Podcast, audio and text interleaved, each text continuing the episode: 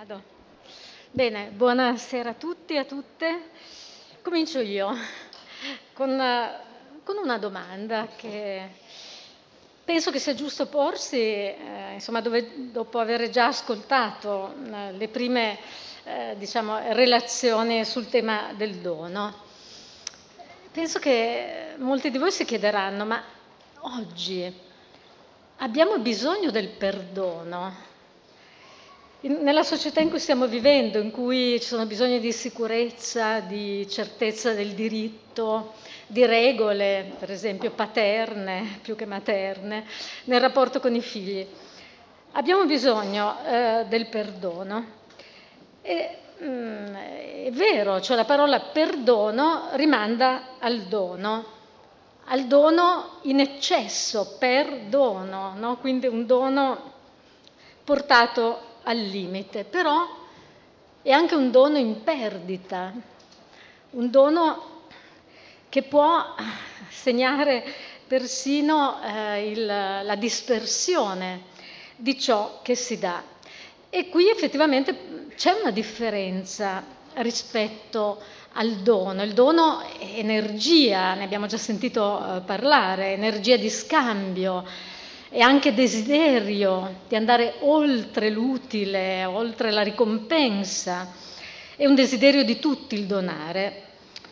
Invece la questione del perdono forse è più complicata, perché sicuramente la prima cosa a cui noi pensiamo a proposito del perdono è che dentro il perdono c'è la rinuncia, la rinuncia alla soddisfazione, all'esigere un debito, la rinuncia ad una punizione, alla vendetta anche, al rancore, al risentimento. E qual è la difficoltà fondamentale del perdono, di questo dono portato forse al limite delle sue possibilità? La difficoltà fondamentale è che il perdono si confronta con l'errore, cioè con ciò che di negativo producono le nostre azioni. Con il fallimento noi volevamo raggiungere un fine e raggiungiamo, produciamo l'effetto opposto. Ma l'errore è anche tradire la fiducia di un altro, è anche trasgredire una norma, una regola.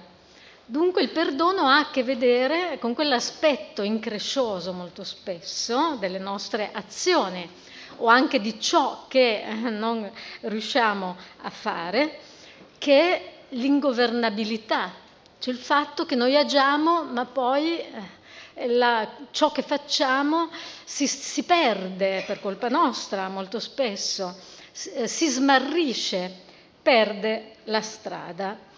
Credo che la pietra d'inciampo, il vero problema del perdono, sia appunto l'errore. L'errore in quanto ha anche di peso delle cose che accadono. Cioè una cosa fatta, lo sappiamo tutti, è difficile disfarla, che sia grave o meno grave, però una cosa fatta, accaduta, entra nella realtà. Penso che l'attualità e probabilmente anche il bisogno che oggi abbiamo del perdono stia proprio qui, cioè nel fare i conti con la sfida che ci viene dalla libertà e dalla responsabilità per le conseguenze delle nostre azioni. C'è una strettissima connessione tra perdono e libertà, perché chi agisce ha degli scopi e mette in atto il suo desiderio o volontà di cambiare le cose o di produrre degli effetti nella realtà. E quando questo va male, ecco lì effettivamente nasce il problema del perdono e nasce la domanda fondamentale che io mi pongo stasera, che si pone ehm, e si è già posto molte volte Gerardo Colombo, cioè come tener fede alla libertà e alla responsabilità nei confronti delle nostre azioni quando queste falliscono si smarriscono, perdono la strada, producono effetti negativi. Ho detto che non si può disfare il già fatto. E questo è un dato, ciò che è accaduto non si può fare in modo che non sia accaduto. Un bacio dato, uno schiaffo dato, eh, purtroppo sono quello che sono. Non, non si può eh, tirarsi indietro, però è altrettanto vero che la vita va avanti, che ognuno di noi ha una storia durante la quale il, ciò che è accaduto si inserisce e poi può inserirsi una logica diversa. Quanti di noi hanno sbagliato, hanno commesso degli errori e poi vanno avanti con un desiderio uh, di miglioramento, con un desiderio di correggere ciò che è andato storto. Questa è la vita e la storia di tutti noi. Bisogna anche tenere conto eh, del fatto che la questione del perdono, che come ho già detto eh, è un bisogno eh, della nostra società, è per così dire riesplosa nel pensiero contemporaneo. Il perdono, tutti voi lo sapete, ha una fonte, una radice spirituale e religiosa eh, e per così dire a lungo è stata forse appaltata alle autorità religiose, oggi eh, viene anche appaltata alle autorità politiche. Nel suo senso però più vero è riesplosa nel pensiero contemporaneo al cospetto della Shoah e, e del male imperdonabile. Un grande, uno dei rari pensatori del perdono, Vladimir Yankelevich, diceva il perdono è morto nei campi di sterminio, cioè nel momento in cui il perdono sembra, è sembrato aver perduto qualsiasi ragion d'essere, nel momento in cui il male della Shoah e del totalitarismo è stato definito imperdonabile imprescrittibile, ecco che alcuni coraggiosi pensatori e per prima una pensatrice Anna Arendt hanno avuto il coraggio di ripensare il perdono, in un certo senso di tirarlo fuori dalla, eh, da un'eredità molto importante e di riformularlo in una situazione completamente nuova. E la, il coraggio di andare fino in fondo a questo tema eh, scabroso, difficilissimo, è stato proprio nel collegare direttamente la questione del perdono alla questione dell'azione, perché nella, nel momento in cui il perdono sembrava aver perso qualsiasi ragion d'essere, quel momento è stato il momento in cui le azioni umane sono sembrate sfuggire a qualsiasi tipo di giudizio, a qualsiasi anche possibilità di comprensione, per esempio, delle ragioni della malvagità umana. Sappiamo tutti no, che il male imperdonabile e imprescrittibile è un male che è andato oltre qualsiasi pena, sicuramente, qualsiasi possibilità di, di punizione, ma anche qualsiasi concetto per quanto convenzionale, di malvagità. Il perdono, riapprendere il perdono è diventato una sfida, perché ha voluto dire ripensare il rapporto tra il perdono e la giustizia, ma anche ripensare il rapporto in particolare tra l'etica e il male. Io credo che sia proprio andando, eh, sfidando diciamo, il paradosso e forse anche i dilemmi del perdono, che l'etica abbia raggiunto una chiarezza di fondo, eh, alla quale io eh, tengo moltissimo. Cioè l'etica non nasce dal male, o dal male può nascere solo una difesa, cioè la possibilità o l'invito a prevenire il male. La vera etica nasce dal bene e questo credo l'abbia insegnato il perdono. Ma come? Eh, il perdono mm, è mescolato eh, nel linguaggio corrente, nelle nostre idee correnti, a molti concetti o anche idee in cui per esempio eh, la distinzione tra vittima e carnefice qualche volta sembra venir meno.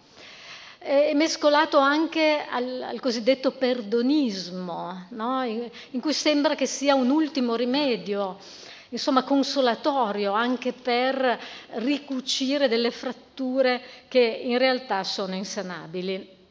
Questi sono aspetti eh, della realtà del perdono di cui eh, ovviamente bisogna eh, tenere conto, ma che possono essere forse inquadrati anche nei loro limiti e qualche volta anche nella loro utilità sociale, solo se si chiarisce bene che rapporto esiste tra il perdono e l'errore, come dicevo prima, cioè quel momento tragico, drammatico dell'azione e della nostra libertà.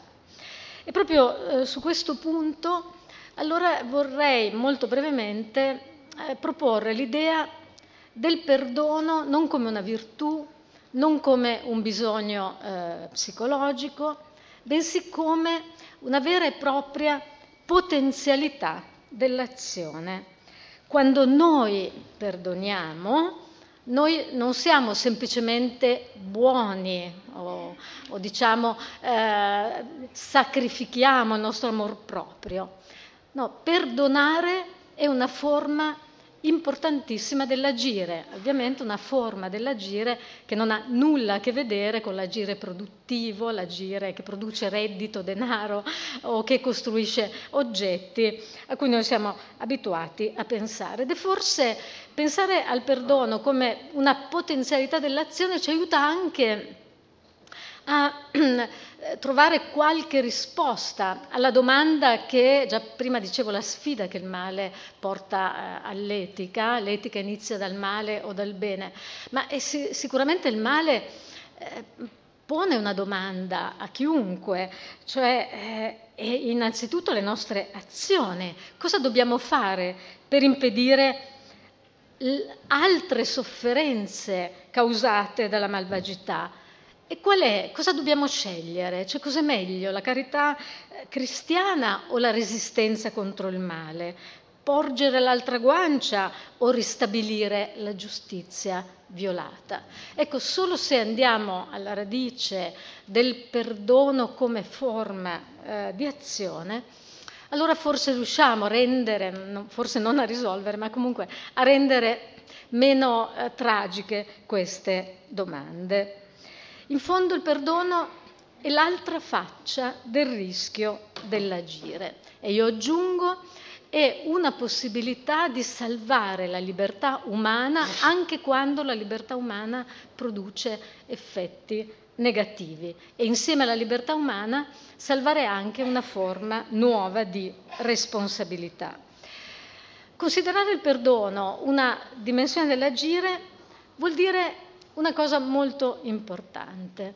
Vuol dire che il nostro potere è reagire alla legge del tempo, cioè a ciò che è stato, al peso, alla condanna spesso di ciò che è stato.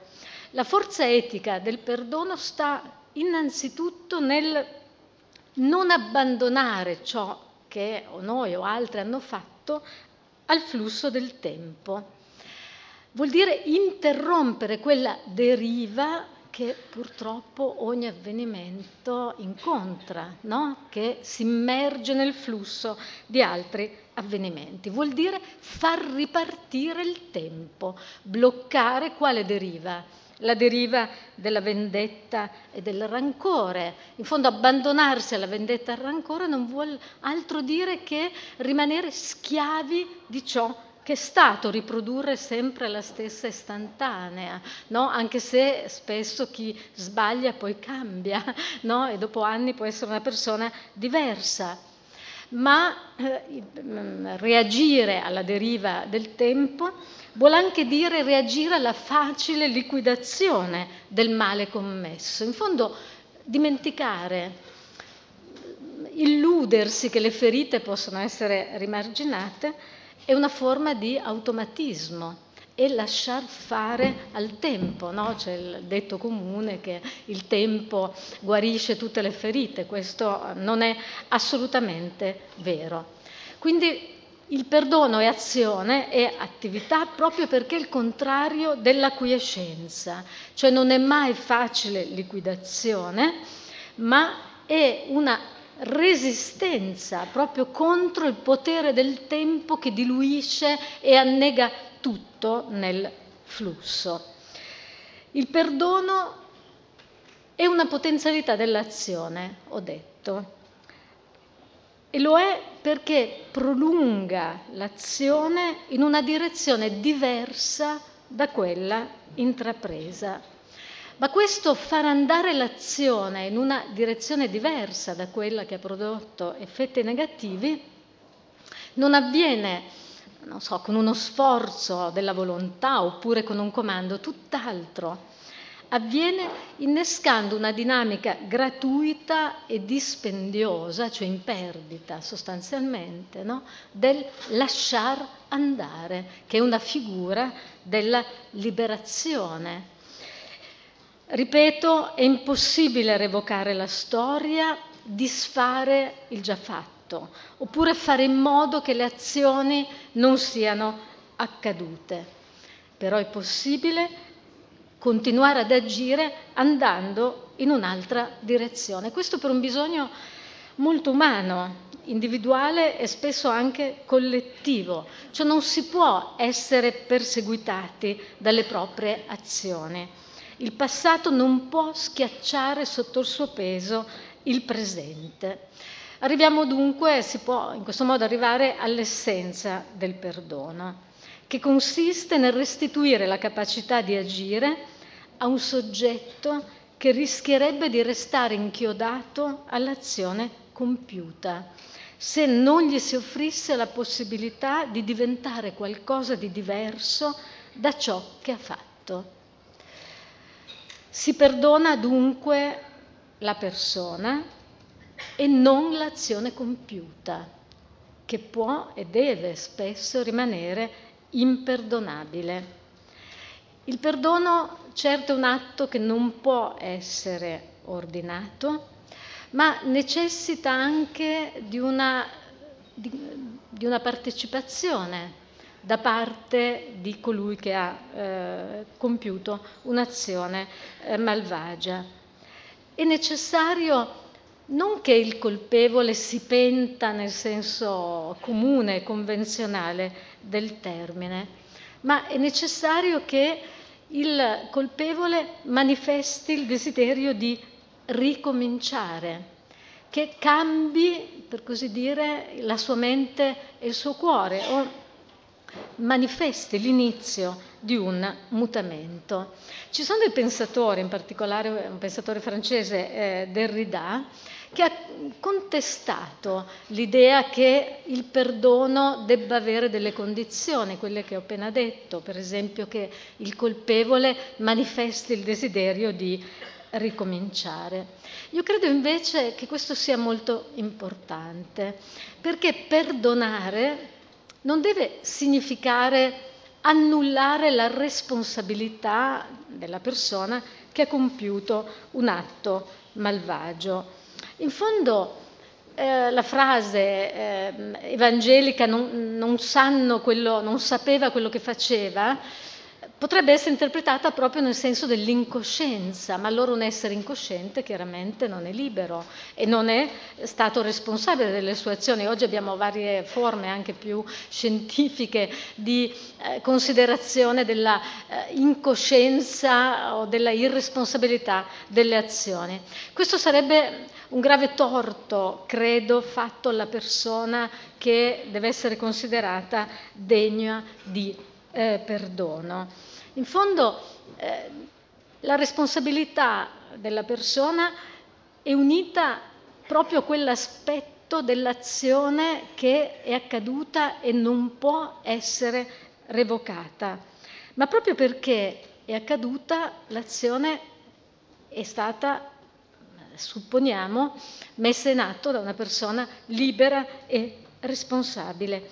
Ecco dunque che liberando colui che ha compiuto la cattivazione dal fardello eh, della sua colpa, quasi diciamo eh, paradossalmente si afferma la sua libertà, cioè si torna ad affermare l'umanità di quella persona come essere che è libero e proprio in quanto libero avrà eh, diciamo, sbagliato nell'usare la sua libertà, ma è in grado di riaprire i giochi della sua umanità e quindi della sua capacità di agire.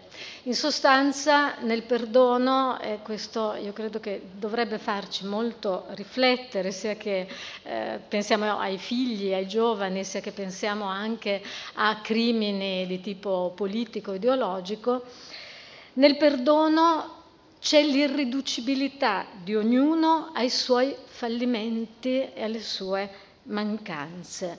Nel perdono c'è l'impossibilità che un uomo o una donna vengano fissati in uno stereotipo e considerati l'uomo o la donna chiusi nell'orizzonte di una determinata fase della loro vita, di determinate scelte. Ma questo, non, ripeto, non vuole affatto dire privare diciamo, eh, il soggetto della sua eh, responsabilità.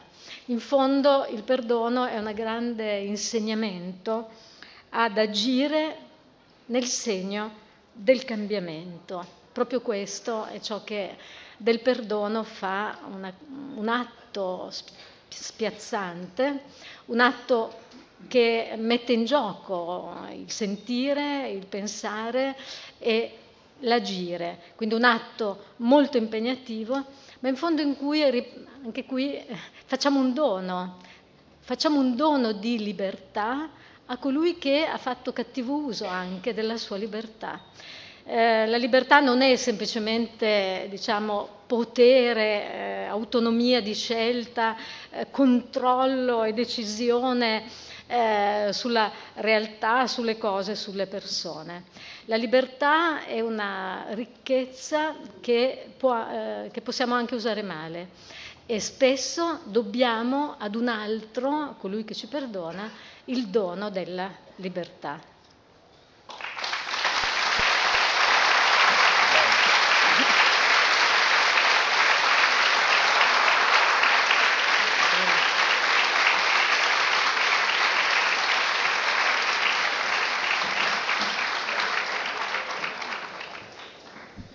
Eccoci qua, tocca a me, buonasera. Eh, cercherò, anzi riuscirò senz'altro a stare nei 20 minuti, ho messo un timer in modo da essere sicuro. Eh sì, perché il tema, avete visto come è stata brava, bravissima Laura a stare nei 20 minuti, è stata veramente bravissima. Si deve essere allenata moltissimo, secondo me. Una volta tanto, non mi succede spesso. Eh, e il tema è un tema, è un tema che porta necessariamente a debordare, no? anche perché noi abbiamo un'idea abbastanza singolare e strana. Il pensiero comune, a proposito del perdono, è un pensiero veramente molto, molto, molto, molto, molto strano, singolare, nel senso che perdono di solito vuol dire più o meno dimenticanza, no? vuol dire cancellazione, vuol dire togliere di mezzo quel che è stato. Io credo che il tema eh, debba essere affrontato sotto un altro profilo invece, come faceva Laura, che eh, ha messo in luce, eh, senza magari parlare direttamente, eh, non credo perché eh, cioè, ho registrato tutto quello che hai detto, eh, ce l'ho dentro, nel senso che ho, ho scritto quello che dicevi, senza parlare direttamente, immediatamente, o meglio, perché ne ha parlato, dare il peso ehm, dare eh, con evidenza eh, il peso al concetto di relazione, però ha parlato moltissimo di quello, no? nel senso che il perdono è qualcosa che ha come presupposto la relazione. E come diceva Laura, ha come presupposto la relazione rotta. Si può parlare di perdono quando si rompe una relazione. Che vuol dire quando da parte di uno dei due si commette un errore, ovvero viene a mancare la fiducia che l'altra parte aveva investito. No? la relazione si rompe, fa un caldo terribile. Posso, vi dispiace se mi tolgo la giacca? Posso? Grazie. Dicevo, la relazione si rompe e allora di fronte alla relazione rotta esistono due alternative. O provare a ricucirla oppure tenerla rotta per sempre. E il perdono è l'atteggiamento attraverso il quale si prova a ricucire la relazione. Perché eh, come si ricuce la relazione? Lo sappiamo bene tutti noi, no? Perché chi ha una moglie, o chi ha una madre, o chi ha un padre, o chi ha un figlio, o chi ha un marito, o chi ha un nonno, eccetera. E succede, no? Succede perché siamo degli esseri estremamente limitati e soggetti all'errore, come ancora diceva Laura, eh, succede che si sbagli e tutte le volte che si sbaglia si mette a rischio il rapporto di fiducia. E quindi, e quindi cosa succede? Cos'è che facciamo noi? Quando un rapporto... Voi dovete sapere che io vi leggo negli occhi, perché gli occhi esprimono moltissimo. E quindi comincio a sapere di voi delle cose che voi magari non volevate far sapere.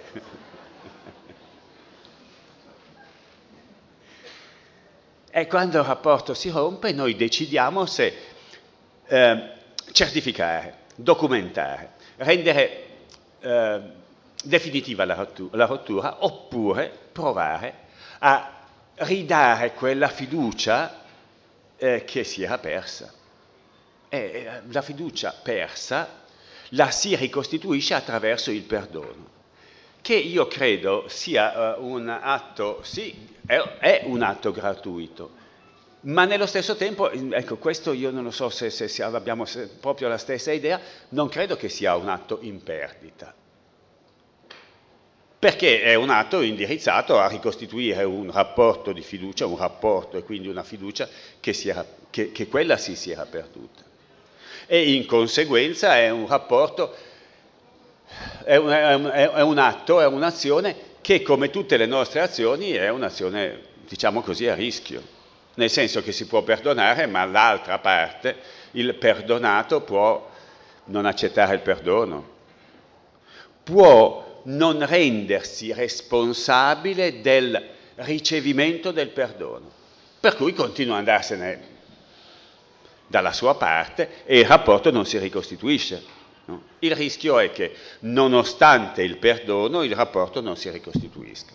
E questo è generalmente, generalmente eh, perché anche l'atto del perdono è un atto che ha le sue caratteristiche, no?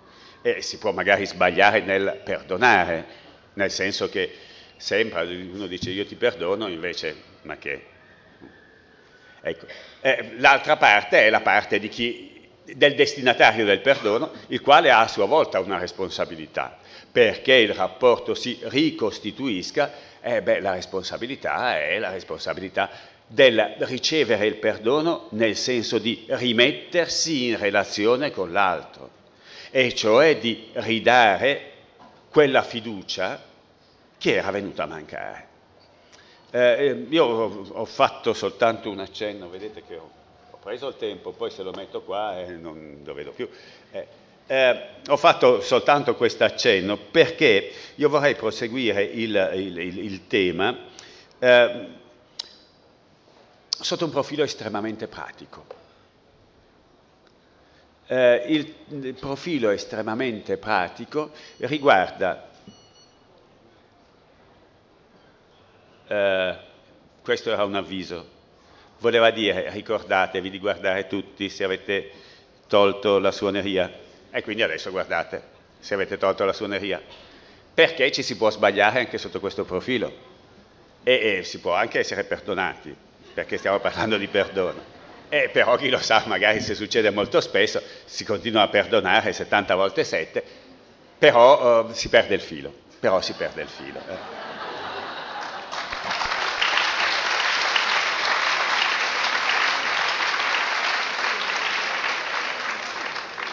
E quindi, eh, dicevo, eh, il tema della conseguenza, eh, per usare una parola di Laura che mi piace molto, dell'errore, ovvero della trasgressione. No? L'errore inteso nel senso che dicevi vuol dire la trasgressione a rapporto, e cioè il venir meno, eh, lo dico ancora, ma la parola chiave è il venir meno della fiducia. Eh, cosa succede quindi? Cosa, cosa sarebbe auspicabile? Che conseguisse alla trasgressione delle regole che si sono date per vivere eh, armonicamente, serenamente insieme. A me interessa, eh, per via del lavoro che ho fatto per 33 anni, coniugare il tema del perdono con il tema della pena.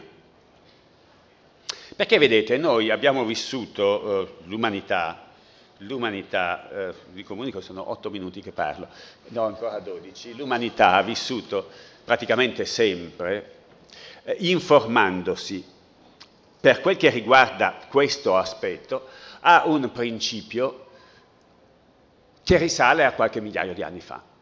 Il principio è riassunto in occhio per occhio, dente per dente. E cioè chi ha fatto il male deve essere retribuito con altrettanto male. Che poi questo altrettanto male sia fisicamente lo stesso, come succedeva, e attenzione, in qualche paese succede tuttora, io avevo letto di, di, di, un signore che doveva essere accecato perché aveva accecato una persona che a noi fa una certa impressione, no? Però dove succede è giusto così, ok? E, e, sia, una, sia, fisicamente lo stesso male o sia lo stesso male simbolicamente, eh beh, eh, il principio è sempre stato quello e credo che continui ad essere quello. È chiaro, evidente, più che evidente che è un principio che si trova sulla sponda diametralmente opposta del perdono. Perché il perdono vuol dire recuperiamo il rapporto. Se io ti faccio male, tu poi eh, recuperi il rapporto con me o ti allontani ancora di più? Ti allontani ancora di più.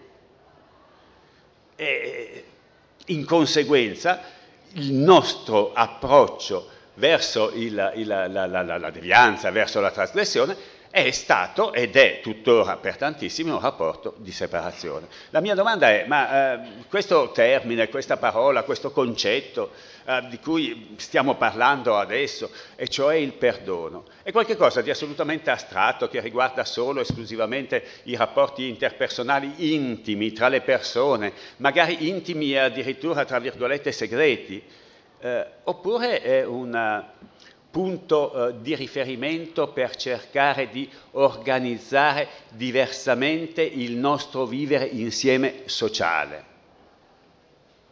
E allora sotto questo profilo io credo che abbiamo tantissime domande da farci, domande le cui risposte ci indirizzano in un senso piuttosto che in un altro. Io credo che per per, per, per, proprio per formulare la prima domanda sia necessario una, una, una, un presupposto. Il presupposto consiste nell'osservazione uh, delle regole della nostra società di oggi. Uh, voi sapete che eh, la società è sempre, ma proprio sempre in passato, salvo delle eccezioni trascurabili, organizzata sulla base della discriminazione. Voglio dire che la discriminazione è sempre stata un valore. Ok? Eh, I maschi contro più delle femmine, i liberi degli schiavi, i nobili dei, dei plebei, eccetera, eccetera, il clero del, dei, dei, dei, secolari e, e, via dicendo. No? La società è sempre stata organizzata sulla base della discriminazione. Sono 64 anni che in Italia è in vigore la Costituzione, la quale parte esattamente dal principio opposto il punto di partenza della Costituzione, che eh, chi lo sa perché facciamo fatica, facciamo fatica perché evidentemente chi eh, ci ha parlato di Costituzione, ammesso che qualcuno ci abbia parlato, eh, aveva delle difficoltà anche lui. Il punto di partenza della nostra Costituzione è che tutti noi abbiamo la stessa dignità. Se abbiamo la stessa dignità, allora niente discriminazione, no? Perché primo, dignità, siamo tutti importanti, secondo, pari. Il primo interrogativo è ma questo sistema, il sistema di infliggere il male, è coerente con il riconoscimento della dignità delle persone in quanto persone e non in quanto agenti, attori di un comportamento piuttosto che di un altro. Primo. Secondo, si può proprio concettualmente, logicamente, arrivare al bene attraverso l'inflizione del male. Cioè, eh, perché sotto il profilo logico, qui siamo tutti, cioè, siamo circondati dai filosofi, che è una bellissima cosa, sotto il profilo logico proviamo a vedere se il male porta al bene, continua a essere male. Se il male produce bene, continua a essere male o diventa bene? Ma se il male è bene, eh, dove sta il male? Ma se dove sta il male, forse anche dove sta il bene. Una confusione assoluta, che era un po' quello che temeva Dostoevsky quando nel grande inquisitore si poneva le domande che si è posta poi eh, un secolo dopo, no, un secolo dopo, no, 60 anni dopo, eh, Anna Arendt. Eh, prima del capitolo del grande inquisitore, ribellione, eh, la descrizione che Ivan fa della, della possibilità di giustificare il male e fa degli esempi che sono degli esempi terribili, il generale che fa sbranare il bambino dai suoi cani, no? È qualche cosa che poi qualcuno poi ha, ha, ha, ha adottato su larga scala, eh, ma era un male imperdonabile, il male anche quello. E se attraverso noi arriviamo, se noi arriviamo al bene attraverso il male, eh, beh, il male non c'è più il che vuol dire eh, che quindi non si può arrivare al bene col male, ma per arrivare al bene è necessario operare il bene.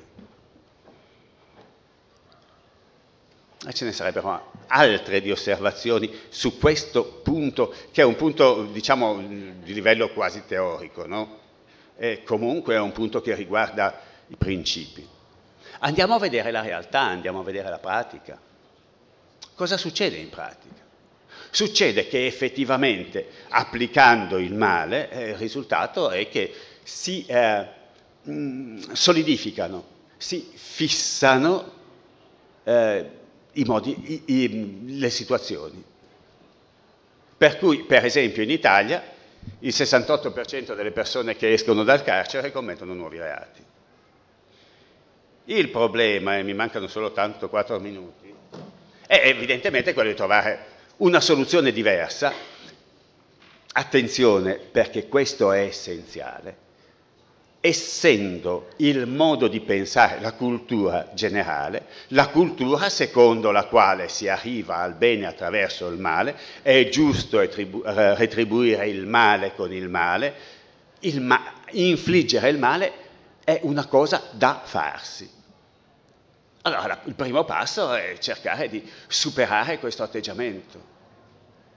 E, superare e per superare questo atteggiamento è necessario anche guardare i risultati.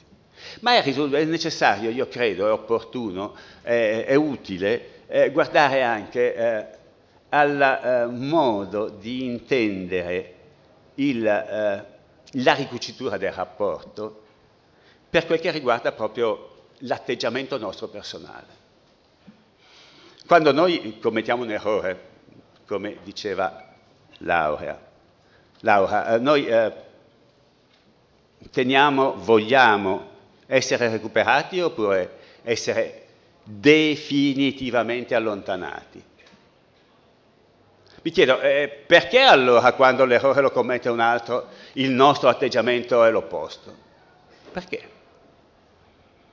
Non è che continuiamo a ritenere che i rapporti vadano regolamentati, disciplinati da un principio eh, di discriminazione, secondo il quale noi possiamo, abbiamo diritto a quello cui non hanno diritto gli altri. Dicevo, guardiamo i risultati. A cosa serve il carcere? Serve a essere più sicuri, giusto? Se il 68% delle persone che escono dal carcere commettono nuovi, nuovi reati, il carcere è uno strumento utile per, per, per aumentare la nostra sicurezza oppure no? Per dire, perché c'è dell'altro. Vediamo se esistono delle alternative. Premesso, e lo sottolineo tre volte in modo che non ve ne dimentichiate, premesso che se una persona è pericolosa deve stare da un'altra parte, ma questo non vuol dire togliergli la possibilità di muoversi, salvo che in una cella larga 3x4, perché così sono larghe le celle, in cui si sta chiuse 22 ore al giorno, potendo vedere i propri familiari e soltanto i propri familiari 6 ore al mese, chiusi per 22 ore al giorno insieme ad altre 4, 5, 6 persone in quel 3x4 in cui ci sono anche i letti, avendo come servizi igienici un eh, bugigattolo in cui c'è un water o una turca, un lavandino, un bugigattolo che serve anche per, per, per confezionarsi i pasti. Eh, ragione per cui io mi chiedo, ma eh, se ci immaginassimo noi di essere sottoposti a un regime del genere, usciremmo rapacificati con il resto del mondo oppure usciremo arrabbiati, rancorosi, con voglia di, come si dice, io lo dico tra virgolette, far, fargliela pagare. Ecco, premesso che comunque chi è pericoloso sta da un'altra parte, ma in condizioni dignitose, eh, beh, eh, lo strumento, la strada è quella di recuperare il rapporto attraverso un percorso che da una parte stimoli il senso di responsabilità e cioè la percezione del male della propria azione da parte di chi l'ha commessa. E nello stesso tempo, cosa che oggi col carcere non succede e non succede mai, la vittima sia riparata per quanto è possibile. E cioè sia in grado di recuperare la propria dignità, che lei, vittima, si sente essere, esserle stata tolta per via del male che le è stato fatto. È una strada eh, che necessita di approfondimento. Potremmo farlo un'altra volta perché il tempo è sicuramente scaduto. Però se noi vogliamo vivere in una società nella quale l'armonia e la serenità hanno un posto importante, io credo che sia una strada quantomeno da meditare. Grazie.